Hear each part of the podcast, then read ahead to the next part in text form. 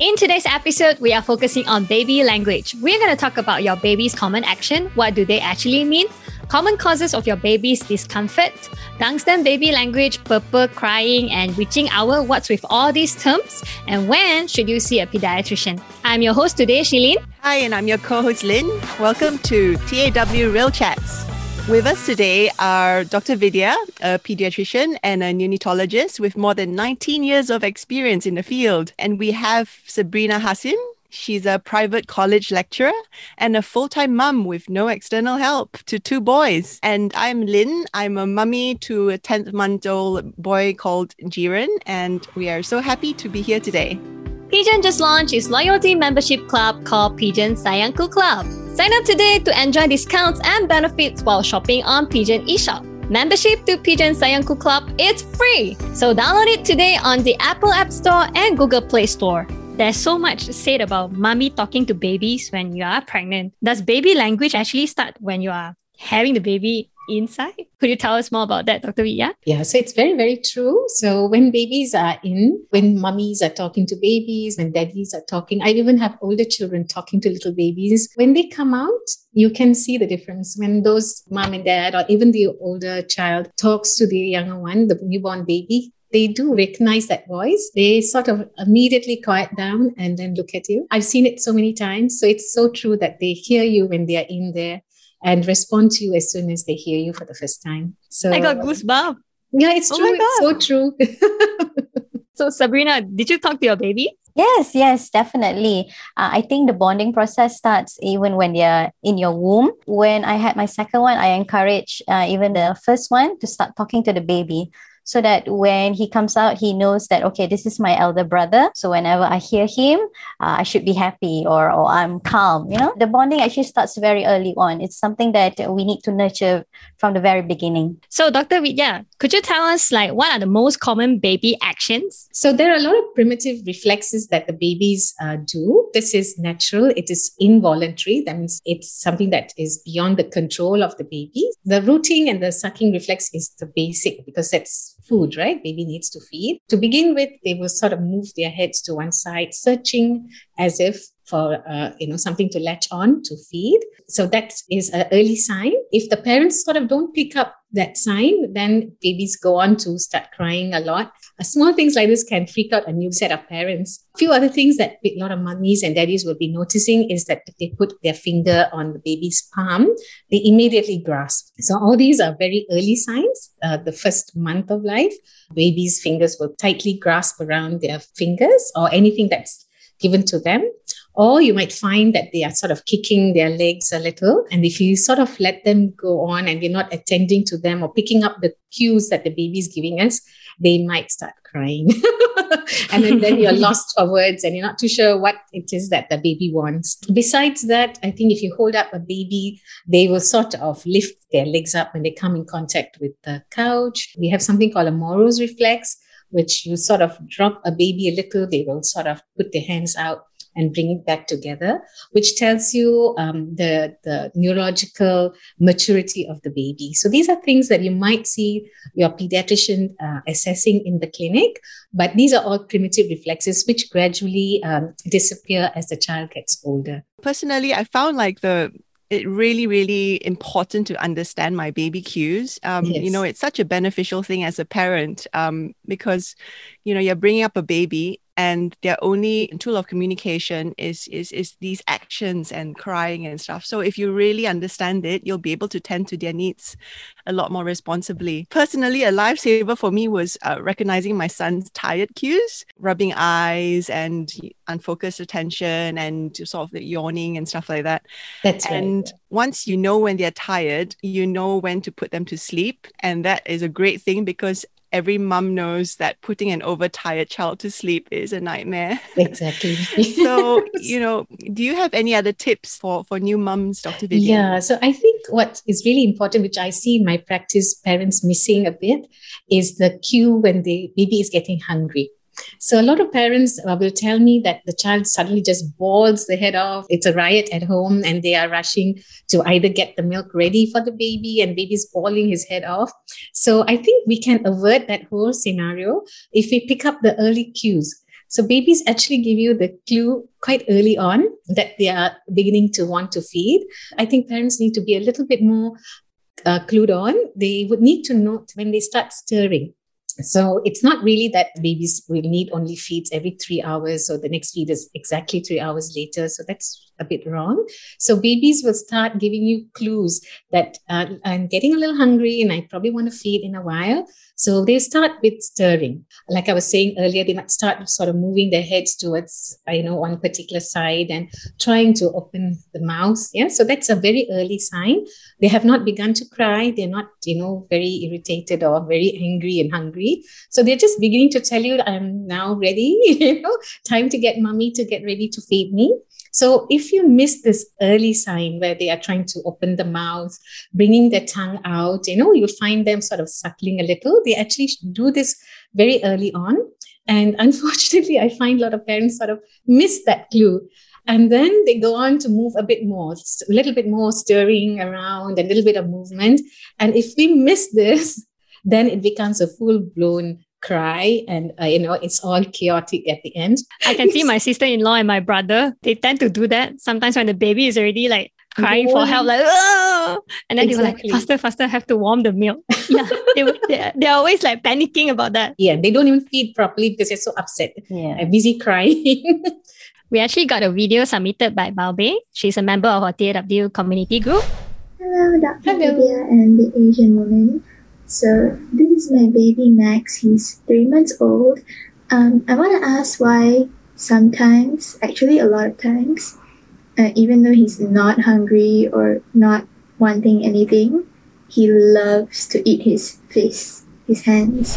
Yeah. so, Dr. Vidya, do you have anything to add about sucking his finger all the time? Yeah, yeah. So, that actually is a very good question. And it's something that happens a lot. Sucking, like I was saying, it's a primitive reflex, but it goes on actually beyond because it's a way of babies um, telling you that they either want to feed, but if in this case, baby's already fed and mom's quite sure baby's had enough. So, the suckling can also mean soothing okay, which is a good thing. He can calm himself down. So it's not always that they want a feed that they're putting things in the mouth. It could be a way that they keep sort of calming themselves. Yeah, so it's just like how we put in a pacifier. So we're not really opposed to actually putting using a pacifier to pacify a baby. Some parents are averse to the idea, which is fine.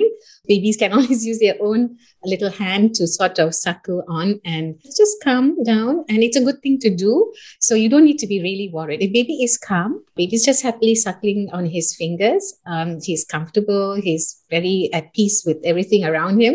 I don't think we need to worry too much you know but if he's agitated and he's sucking furiously on his hand and you know getting agitated the fact might be that he's quite hungry all right but in this case if uh, little max is quite happily sitting and just sucking it's good it's just calming himself down he's you know he's in a good place Sabrina, do you have any, like, you know, what was your experience like with your two boys? For my first one, he didn't uh, suck on his finger. Uh, he doesn't have that habit, but I experienced it with my second one.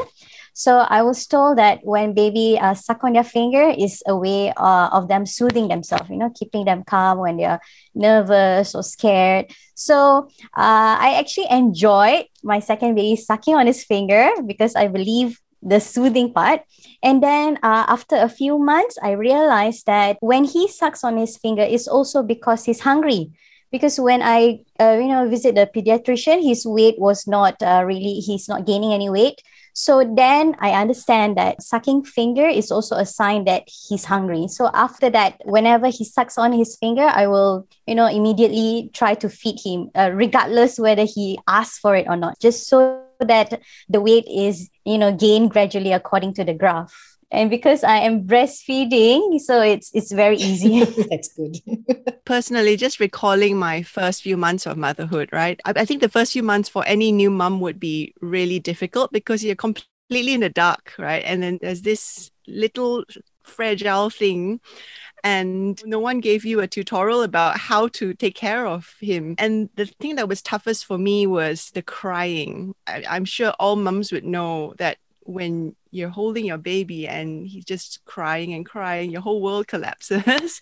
and at that point in time, you've, you're, you're so emotional. There's a lot of hormones running through your body and stuff like that. What Jiren went through for the first three months was that at 7 p.m. every evening, he used to have this crying spell, mm. right? And I was boggled because, you know, I was reading up and he wasn't hungry, he wasn't tired. Mm. And, you know, at, at that point, you're, you're quite an anxious mom and you're wondering what's happening. So it was then that I, you know, opened my good friend Google at that point and and just you know searched up why is my baby crying at this time and I started reading up a little bit about uh, something called witching hour that usually happens to newborns um, from a specific time every day. And it's basically when your baby is crying for no reason at all. And you know it just it's just incessant crying. And i think reading up a little bit about that kind of helped me understand and cope with it a little bit better and I think today, since we have an expert on board, I would love to hear, Dr. Vidya, what your, your thoughts are or your experience is with witching hour or with this evening time crying. So you're absolutely right, Lynn, there.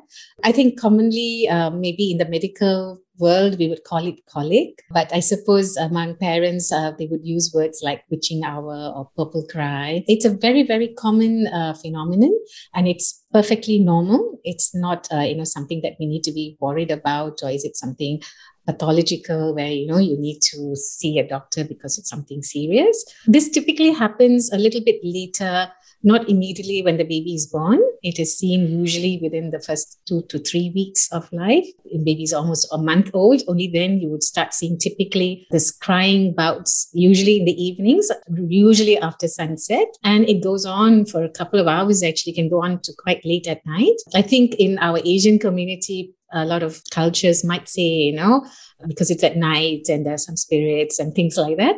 But actually, uh, it's not. It's it is nothing to do with you know the other side.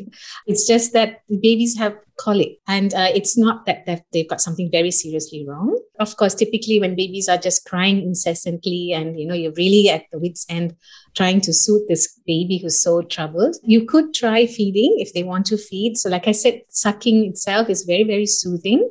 So you could actually do extra feeds to help keep the baby calm.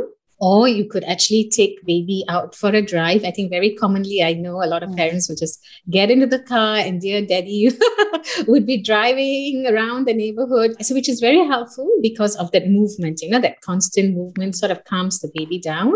And also the engine. This is called white sound white noise. Constant background uh, noise like the noise of the engine or any other white noise that you might be able to use would help to calm the baby down as well. There's a way of actually holding baby that we recommend, uh, putting baby's back against your chest and flexing baby's hip and knees. So you sort of hold baby up and sort of hold your hand on front of baby's chest, lean him against your chest and sort of flex his hip and knees and sort of lull him up and down. So you need to go up and down. So you bend your knees up and down. That vertical movement really sort of helps soothe and calm baby down as well. I wish I knew this when I was um, yeah, so that really helps as well. But uh, of course, I can understand it's very, very disturbing when you have a child who's wailing. So mm-hmm. it'll be good if you could have extra support with from your partner. So if dad also could come in and mm-hmm. take over baby for a while. Um, but the good thing is this they outgrow this period, right? It sort of peaks when baby is about two months to three months. And then subsequently, by the time they're about four months, five months old, they outgrow this period. So there is sort of a, a light at the end of the tunnel kind of That's thing. very reassuring to hear. yeah, that was what kept common. me going as well. Yeah. so, but of course, uh, I must have a disclaimer. If baby is not well, mm. that means not happening only during this period of time throughout the night, throughout the day, baby is crying. It could be something else. So let's not, you know, label a baby crying as just a witching hour or a purple cry. We must make sure we're not missing something else, which is a little bit more worrying. So if this is going on, it's always a good idea to just check base with your pediatrician just to make sure that that isn't another reason for baby uh, crying so much. Definitely. Sabrina, you're a full time mom. How did you cope with your baby's crying? Oh, the first few days was really hard. Every time my baby cried, uh, when I tried to soothe and it was unsuccessful, I will cry too. That is my honest opinion experience that I went through. Yeah, and I think it's normal that you cry with your baby because you are really like, you know, clueless and you don't know what to do. The yeah. baby is well fed, everything, but it's just crying. Initially, uh, last year, it was a bit uh, chaotic at home, but uh, thank God that's my second one. So I kind of uh, know how to handle when they cry. Actually, just to share with you, Lynn, maybe you want to try it out. This was actually taught by my confinement lady. Usually, when they burst out crying, right, if they're not hungry or if if they don't need any soothing, put their head, uh, especially their ears, against your chest so that they can hear your heartbeat and you need to be calm. You cannot you cannot panic, you know. When they can hear your heartbeat and you're calm, they will become. Okay, if that doesn't work, this is something that my confinement lady uh, taught me. You can start massaging them. You know, uh, take off their rompers or whatever that they're wearing. Uh, try to keep them calm and then you can start massaging their back and uh, their tummy so that if they do have colic and then it, it will help to soothe uh, that, that feeling. So maybe it's also something you want to try. It actually helps with my two babies. Definitely. Listening to mother's heartbeat uh, you know against mommy's chest is very reassuring because that's what they were used to when they were in the womb. So that's a great idea as well. When i was a first time mom the nurses kept telling me that you know you have to be calm so that your baby don't cry like, and then I told my husband, how do I control my heartbeat? I cannot control my heartbeat. But it's but easier during, said than done, right? Yes, but during the second time, I kind of used to all the yelling and screaming. So I just keep calm throughout, no matter what happens. Yeah. yeah, I just want to recap a little bit on what Dr. Vidya shared earlier about white noise. Those videos are available on YouTube mm. and they have more than 10 million mm. viewerships. So on imagine Spotify how as many well. Yeah. How many parents are searching for this like white noise? Sorry, can I add on? You just have to be careful that your decibels are not too strong. So you have to keep it below 50 decibels. So the white noise, mm. yeah, don't play it too loudly. And there mustn't be too much of intonations. So you must be careful when you're picking up the white noise. It shouldn't be going up and down. You know, they can have this forest noises and by the beach, but no bird noises. You know what I mean? You mustn't have birds also being uh, in the sound. So, mommy listening in, do you struggle with baby crying? If you have a way like uh, what Sabrina shared earlier, tell us your tips. It will be very helpful to help the community out there. Well, for me actually the thing about bringing up a baby was the crying obviously that that really got to us right? I remember when when jiren was just born i was wondering you know what is he telling me every time he cries? I, I don't know about you guys but every cry would be different sometimes. So when he's hungry it'll be a different type of cry. When he's you know when he's tired i would be as usual, going on the internet and Googling baby crying like they're coughing or baby crying ow, ow, ow with that, you know, that kind of sound kind of thing. It's then that I actually found out that about something called the Dunstan baby language. I mean, I was quite amazed because, you know, I thought it was just random sounds that they make, but um, every type of cry actually can tell you something about your baby. And you know, I, I found that completely mind-boggling. Shalene, would you like to elaborate about the Dunstan yep. baby language? So for that, you know, I, I find it like, whoa, is this for real. It's actually a method by Priscilla Dunstan. She realized this and then uh, she wanted to share with a lot of women, and many women actually find it very useful for them to identify what the baby is saying. So I'm just gonna make the sound, and you know, Dr. Vidya, if I did it wrong, just correct me as I go. Okay. so uh, we're gonna break it down. Each sound has its own meaning, and it's five sounds. And the first one is actually ne. Ne is when they are hungry, so they stick their tongue up and they want to eat something. And the next one will be eh. Eh is when they have a colic in the upper wing. And what you can do is that to lift the baby up, to put them on your shoulder and give them a gentle shoulder pat. Wow, I can become a mother already. Okay, the third one is actually eh. Eh is when they have lower gas. So this is where we go to the Sabrina's method to actually, you know, uh, remove them from their clothes and then to give them a massage to have a good time together. And the next one will be ow is when they're tired. So baby tends to really like, you know, uh, just have fun and play with you. You have to tell from the cues that, hey, actually they're tired. You have to help them rest and to put them to sleep. And the last one will be, heh, heh, is when they are in discomfort. Maybe the environment is too cold or too hot, and check their diapers. Did I say correctly, Dr. Vidya? Yeah, so I actually looked up Dunstan as well, baby language. It's interesting. She's from Australia, I think. She's an opera yes, singer. Yes, she and is. she sort of noticed that babies have got this special way across all cultures that they can sort of convey early in, in the stage before they sort of start crying. If we can pick up these early clues, uh, you can sort of decipher what's a problem. So it's interesting. But I think a lot of anecdotal kind of stories from mothers who've actually applied this in their own homes and they are very happy that they can pick up those clues. So I think it's not really very well researched. In medical line, we always have to do a huge study and prove that it's really correct. But it's very interesting. And if it helps young mummies and daddies pick up clues about what the baby needs, I think it's a great idea. I think every baby is different as well, right, Dr. Vidya? Um, yeah. I know that some of it didn't really apply to Jiren. I even went online and, and downloaded an app that actually listens to the baby and deciphers it to see if it was true and exactly. and you know it's it's it's a 50-50 sometimes i yeah. think you need to use your instinct as That's well right. i yeah. think it's not just the sound that baby's making it's also mm. the movement that goes with it you know so if they're searching they would be moving like i said the head will be moving to one mm. particular end they will be making that sucking noise and then maybe the neck sound as well if they want to feed and then if in discuss in discomfort, you, you will see babies sort of moving their heads and frowning. So mm. then we'll tell you that, you know, there's something wrong. That's, you know, they've got some tummy is the few things that turn babies a little bit upset would be that they've got a bit of wind or gassiness or what we call belly bubbles or you know they've soiled themselves they need a change or they just want to cuddle sometimes they just want to be picked up and cuddled or of course if they're really hungry and they want some more so a few things that you need to check so I think with experience, you will also guess, get to guess what it is that your little one wants. Speaking on discomfort, so let's talk about some typical baby health problems. So Sabrina, did your sons have any like physical discomfort issues, like skin issues? Yes, yes. Uh, because I have uh, eczema. So I, I, find that my eldest one has eczema as well. So uh, it's not really something new uh, for me because I, I, I have that all my life. I know how to manage it. But when it happens to your little one, you know, you, you the, the feeling is different. We saw quite a few pediatrician. It wasn't really serious, but eczema can be very discomforting.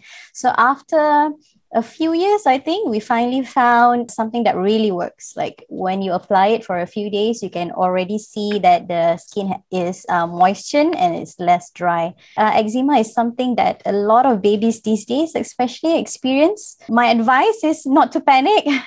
definitely not to panic. It's always best to get your pediatrician to advise, you know, rather than getting advice from your neighbors or your friends, you know, because it could lead to something serious when it comes to medical issues. Totally agree. We had to go to the pediatrician for uh, Jiren's eczema and uh, we were actually asked to go to a dermatologist because it was quite bad and so he had teething rash and quite quite um, bad eczema as well. Like you said, I think the thing that worked was to moisturize, right? To just be diligent about moisturizing. And I have a tip to share for mums because you know if you're breastfeeding sometimes and you're using a bottle there's there's leftover breast milk and uh, yes. to just dump it in their bath and that actually helps to moisturize your skin as well and that's a great kind of uh, home remedy dr vidya i would love to hear your thoughts about this yeah, so eczema is actually yeah very very common.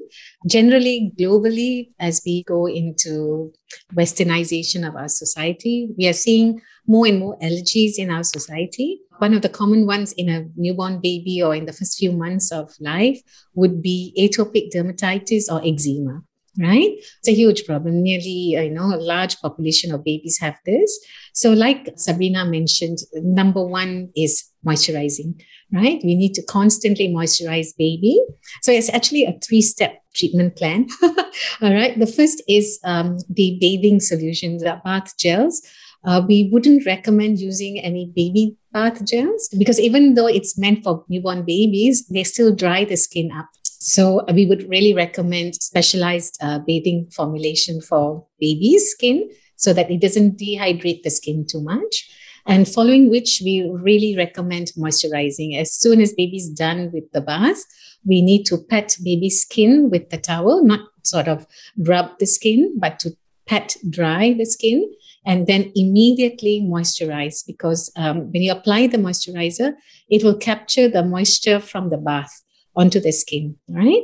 So it's always moisturize, moisturize, moisturize as often as you can. So just get something that really works, but need to apply frequently and a lot. You would have uh, periods where you actually have flare ups. So when there is a flare up, when the skin is looking really angry and red and sometimes um, very wet, uh, you would need to put medication on it. So that would be the third step. So when there are flare ups, you'll see the area being very red and wet. You probably would need to see your pediatrician or dermatologist. Most pediatricians are very familiar with uh, eczema and quite comfortable treating this condition, unless it's really very bad, like Lynn, your little boy who had to go to see a dermatologist. Mm-hmm. Most of the time, it would be either a steroid based cream or a non steroidal cream, depending on the condition. And um, you'll need to use it until the skin is back to normal. And then you might be able to take that off. But the moisturizing and the, the bathing gel would be constant, right? So eczema, unfortunately, with wean, you know, will go away and then it'll flare up yeah. and then it'll go away. And hopefully with time, they outgrow that. You talk about frequently. Can you define like how many hours or how frequent? So it depends actually on your environment. So if environment is a little bit um, dry and the baby skin is getting dry often, so sometimes every few hours once, uh, like some dermatologists would even recommend every three four hours, just dab dab dab, depending on how dry the skin gets. Yeah, so the good mm-hmm. idea would be just to feel baby skin. When it's well moisturized, it'll be very supple. Even if you run a small sort of a nail, or run your finger around the baby skin, it will not leave that white mark. But supposing it's dry, then you'll see a little bit of a mark on baby skin. So then you know it's dried up already. Yeah, good tip. Yeah, so you feel the skin, it will be very supple, nice and moist. Then you know you're okay. But when it dries up, just apply again. With more than 90% natural ingredients, primarily olive oil, argan oil, and chamomile, Pigeon's new natural botanical baby skincare range nourishes, restores, and renews baby's delicate and sensitive skin without irritation. As part of Pigeon's sustainability efforts, bottles are made from 20% recycled material. From Earth with Love, Pigeon's natural botanical baby skincare cares for your babies and the environment. Shop now at Pigeon eShop. We have got a promo code below just for you. So it seems to me that it's tough, you know, just to guess from their body language and you have to constantly touching their skin to make sure that, you know, they're well yeah. moisturized. And yes. I can see when just now uh, Lynn mentioned about milk bath, breast milk. Yeah, and I can see like Dr. Vidya nodding and, and also like, you know, Sabrina nodding. So yeah, what are your thoughts on this? Have you guys tried this? No, so so no no uh, okay so no no please don't i mean if you've got so much of extra breast milk it's okay to bathe your baby i suppose but i rather baby drink the breast milk only only the only I the was ones reminded of Cleopatra. I, I heard Cleopatra yeah. had a milk bath. That's why she was so beautiful. Yeah. Rumors has it. What about you, Sabrina?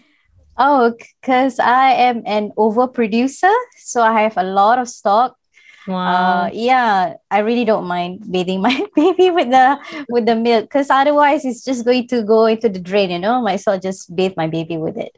It actually worked wonders. So it's actually a natural way to get things done. Uh, so back to Dr. Yeah, you mentioned earlier uh, from what Lynn shared about baby, you know, having redness and all that. That's when you need to seek help. Yeah. Any other alarm signs that we should look out for? Yeah, so very commonly, especially for first time moms and dads, uh, they're quite alarmed by the number of skin uh, rashes that babies develop. Um, you know, we actually sort of picturize a nice, rosy, clear skinned baby, and then suddenly you have eruptions on the face. So some parents really get freaked out. Uh, a lot of it is actually quite normal and quite common. A newborn baby will actually start having sometimes even pimples on baby's face. Yeah, it's called neonatal acne and it's perfectly uh, normal and you don't really need to do anything but of course it looks a bit scary when there's a red watch on your face and then a little bit of a like a white dot on it, like a pimple, right? This is basically because of the hormonal changes that baby might have had from mummy's uh, hormones that's still in baby's uh, body. So that's very common. It's seen very early in life and it usually just goes away. So we don't need to really apply anything. Sometimes they will have little dots on their nose. Uh, that's called milia. Again, that is very, very common and there's really nothing that you need to do about it. But of course, if you're not too sure what it is and you're a little bit worried, it's always a good idea to just touch base with your local pediatrician who will be happy to sort of allay your fears if, if it's something that it's nothing to worry about. Of course, there are lots of other rashes. Um, you might have something else called erythema toxicum, which happens very early, like day three, day four of life and that goes away as well. So, you know, these are little scary red spots that appear on babies and a lot of parents sometimes get very worked up. But uh, most of the time, it's all good. Uh, sometimes you can have even milk rash around the mouth. Uh, again, the mummy's milk, when it comes in contact with baby skin, uh, when they suckle, you know, milk sort of gets smeared around the mouth area. That also causes some kind of dermatitis. Uh, again, we don't worry too much about it, and um, things will sort of get better as baby skin gets more matured.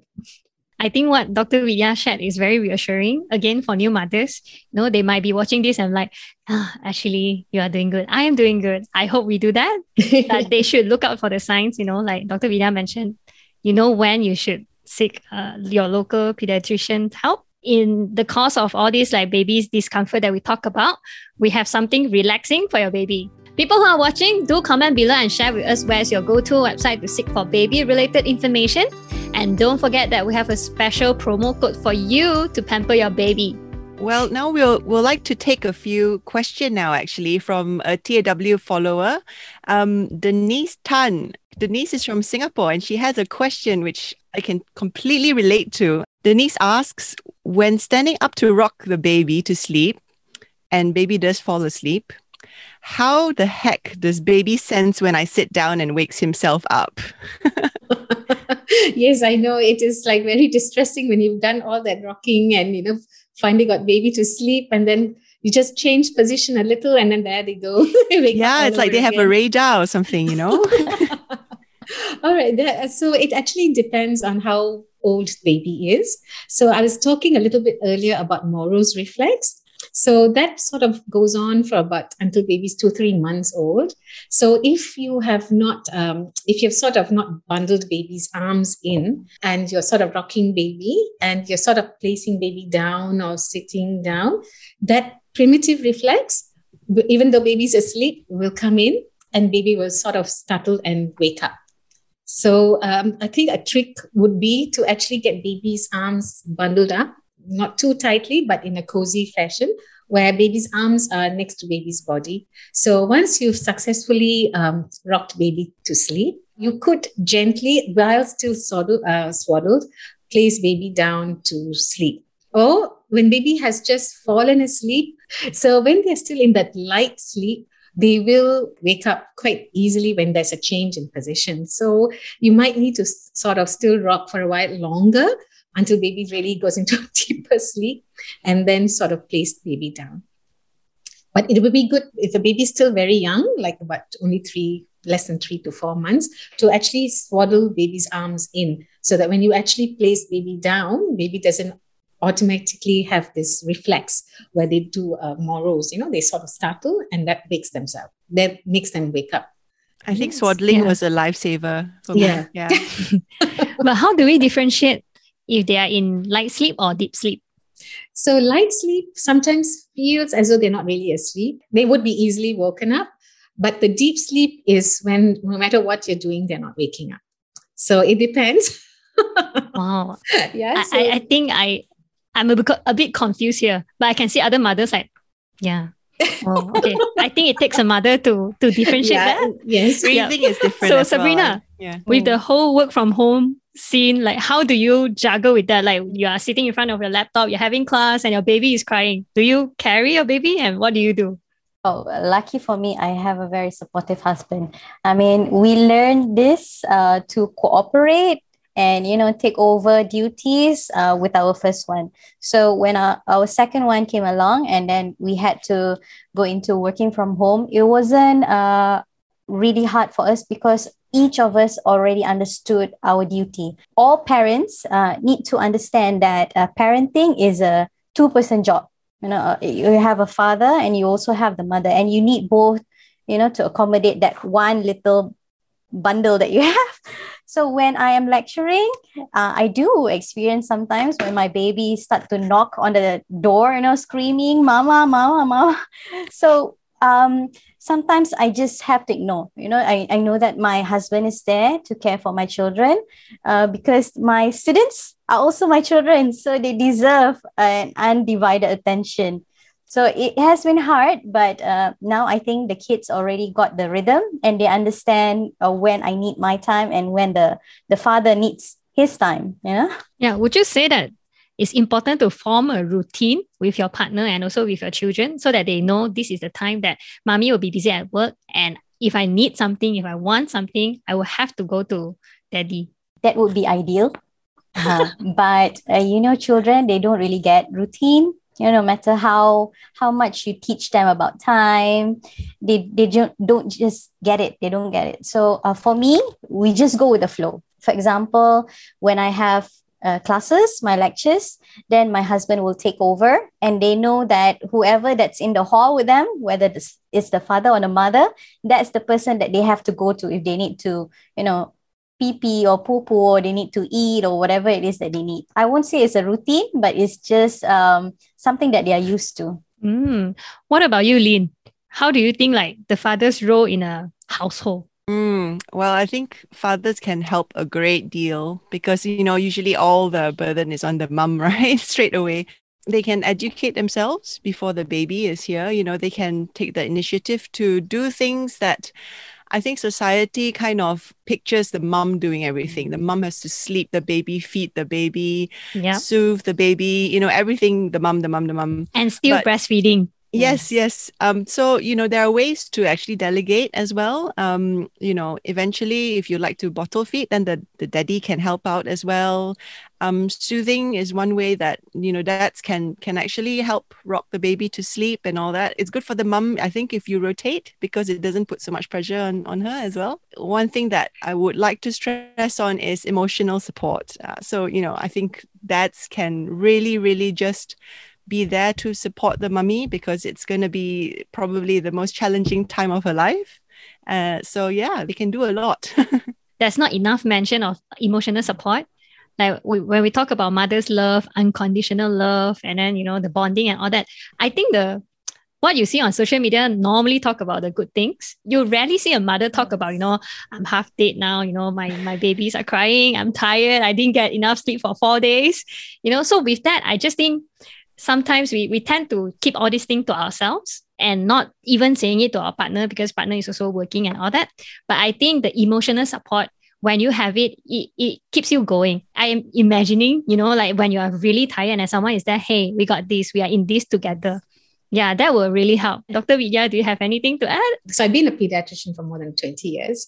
And um, it's been a, a, a change that I've noticed of recent years, which is very, very positive a long time ago, dads had a certain role to play, and moms were generally the basic caregiver for the baby until baby was certain age. But of recent years, I think past 10, 15 years, there has been a change.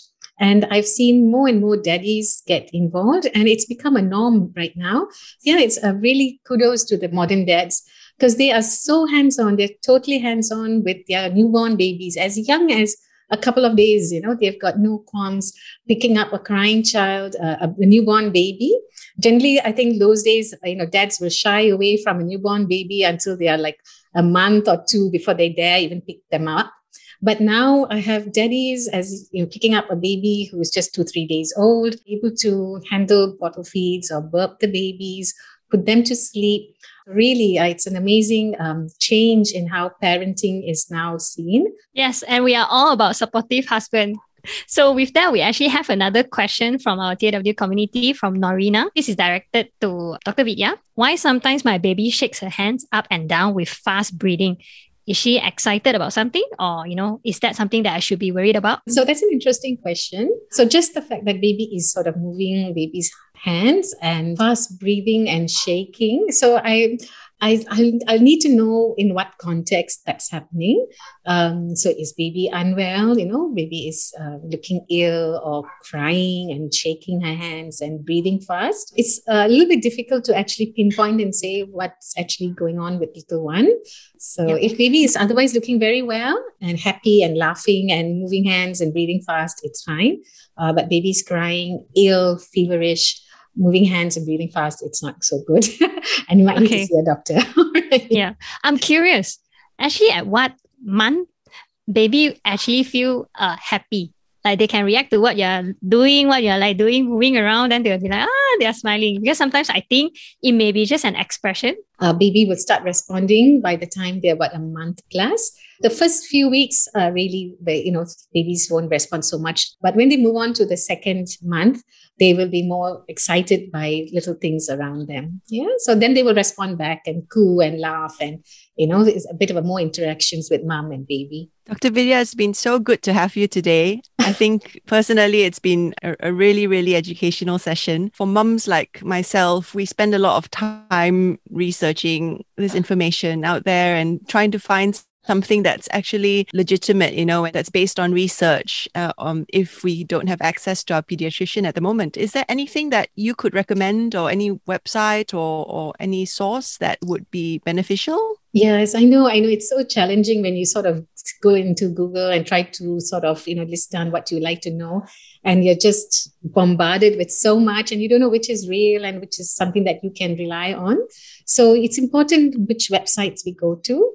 Uh, I'm really happy to say that actually in Malaysia, we have uh, the Malaysian Pediatric Association has taken the initiative about 20 years ago to come up with this uh, positive parenting. So that addresses a lot of parenting issues, a lot of pediatricians involved in this magazine and a lot of nutritionists and other disciplines are also contributing articles. So I find that's really very helpful for the locals context. There are a lot of other websites that you can look at, something like Healthline. So whenever you're Googling, it's always very uh, important that you go to a website that is being sort of um, researched or, you know, attest by either pediatricians or registered nurses without really going to blogs or you know uh, other websites that are not so well researched. Sabrina do you have any links that you go to that was not mentioned by dr vidya i too do that. Uh, whenever i google for answers i always go for those websites that is uh, well researched rather than going to forums and other mummies giving their opinion because uh, it has to do with uh, medical condition. Uh, you might want to get proper information, okay, rather than you being misinformed. So usually I go to uh, websites like uh, Mayo Clinic and Healthline, like uh, Dr. Vidya just mentioned. Better to go for legit uh, websites so that you get proper answers. People who are watching, do comment below and share with us where do you go to for your baby related information you know good things are meant to be shared so don't forget the promo code we have for you and you'll also be in the description box okay so now for that $1 million question, what is that one thing that you wish someone told you before you become a mother? I think it's to prompt me about the crying. That's one thing that, you know, crying is just a method of communication um, from the baby to your mom. And it doesn't always mean that you're doing something wrong. It's completely natural, you know, because it's their only method of speech at the moment. And to just basically listen and, and learn um, from your baby. Because I think, like any other relationship, you know, when the baby is born, it's a new relationship, and you just need to get to know the little one and to be in tune to with what he's trying to tell you. What about you, Sabrina? I wish uh, people were to tell me earlier on that uh, you need to treat a baby like a person. You know, they have their needs, um, they have their wants. Of course, they communicate differently, but like us, if we don't meet our needs, we get very frustrated. So it's the same for babies. And I also wish that people around me were to tell me it's okay it's okay if the baby cries or it's okay for this and that to happen. It's just that it's a learning process that every one of us have to go through. So that's the two things that i wished people would to tell me before. Wow you have two. One for bonus. What about you dr vidya? The expert and also mother of two boys? So like i said i come from a different generation. So i wish at that time, dads could have been more involved. so, so, you know, that would have been something that um, maybe someone could have told my dad, husband, you need to be more hands on earlier. yeah. So not too late, not too late. Yeah. No, no, no. He's very hands on now. yeah. But otherwise, I think it's just that parents sometimes don't realize that your life takes a 180 degree turn. Uh, so sometimes young mothers come and they, nobody told me that you know my life would be upside down when the first baby arrived. I've got some few mothers who come in you know really in tears and said, "Oh no, where's my old life? I want my old life." yeah so i think it's good that we should all tell mummies that you know things will take a definite turn but things get better and you know once you get used to the whole thing you will learn to get back into some some not less chaos. What is the most satisfying thing after becoming a mother? I think uh, seeing them uh, growing up is really, really rewarding. You know, even uh, with all the chaos that you have to go through, especially the first few months, when you see your baby happily playing or, or smiling or even starting to uh, walk or crawl is such a rewarding process. You know, it's uh, it tells you that okay, you're doing fine, you're doing good, you're a good mom, so everything is the way it's supposed to be. I think for me is, you know, just learning a lot about life and about the world from their eyes again. because um, we we miss so much as adults, you know, but in you know when you when you look at the world in their eyes everything is wonderment even the raindrops on the window is the amazement in their eyes to see nature for the first time to see things for the first time so it's taught me a lot about just being a decent human being I think it's always coming home, um, especially when they're a little bit bigger, like when they were a year old or year and a half or two year olds. Uh, like I said, I'm generally away a lot. So when I come home after a hard day and maybe all down and you know tired, uh, just seeing them run to you with a huge smile and eyes sparkling to just see you, uh, it just it's just more than enough. It's really good when you come home and they're there with a happy smile and they're so glad to see you. Uh, it just makes you makes your day. yeah, I can see all of you light up from this question. So, friends, that's all we have for you today. I hope you gain some real insight into this inevitable part of life. If you like this episode, please give us a thumbs up. That would mean a lot to us. And we will see you in the next Real Chats episode. Bye bye.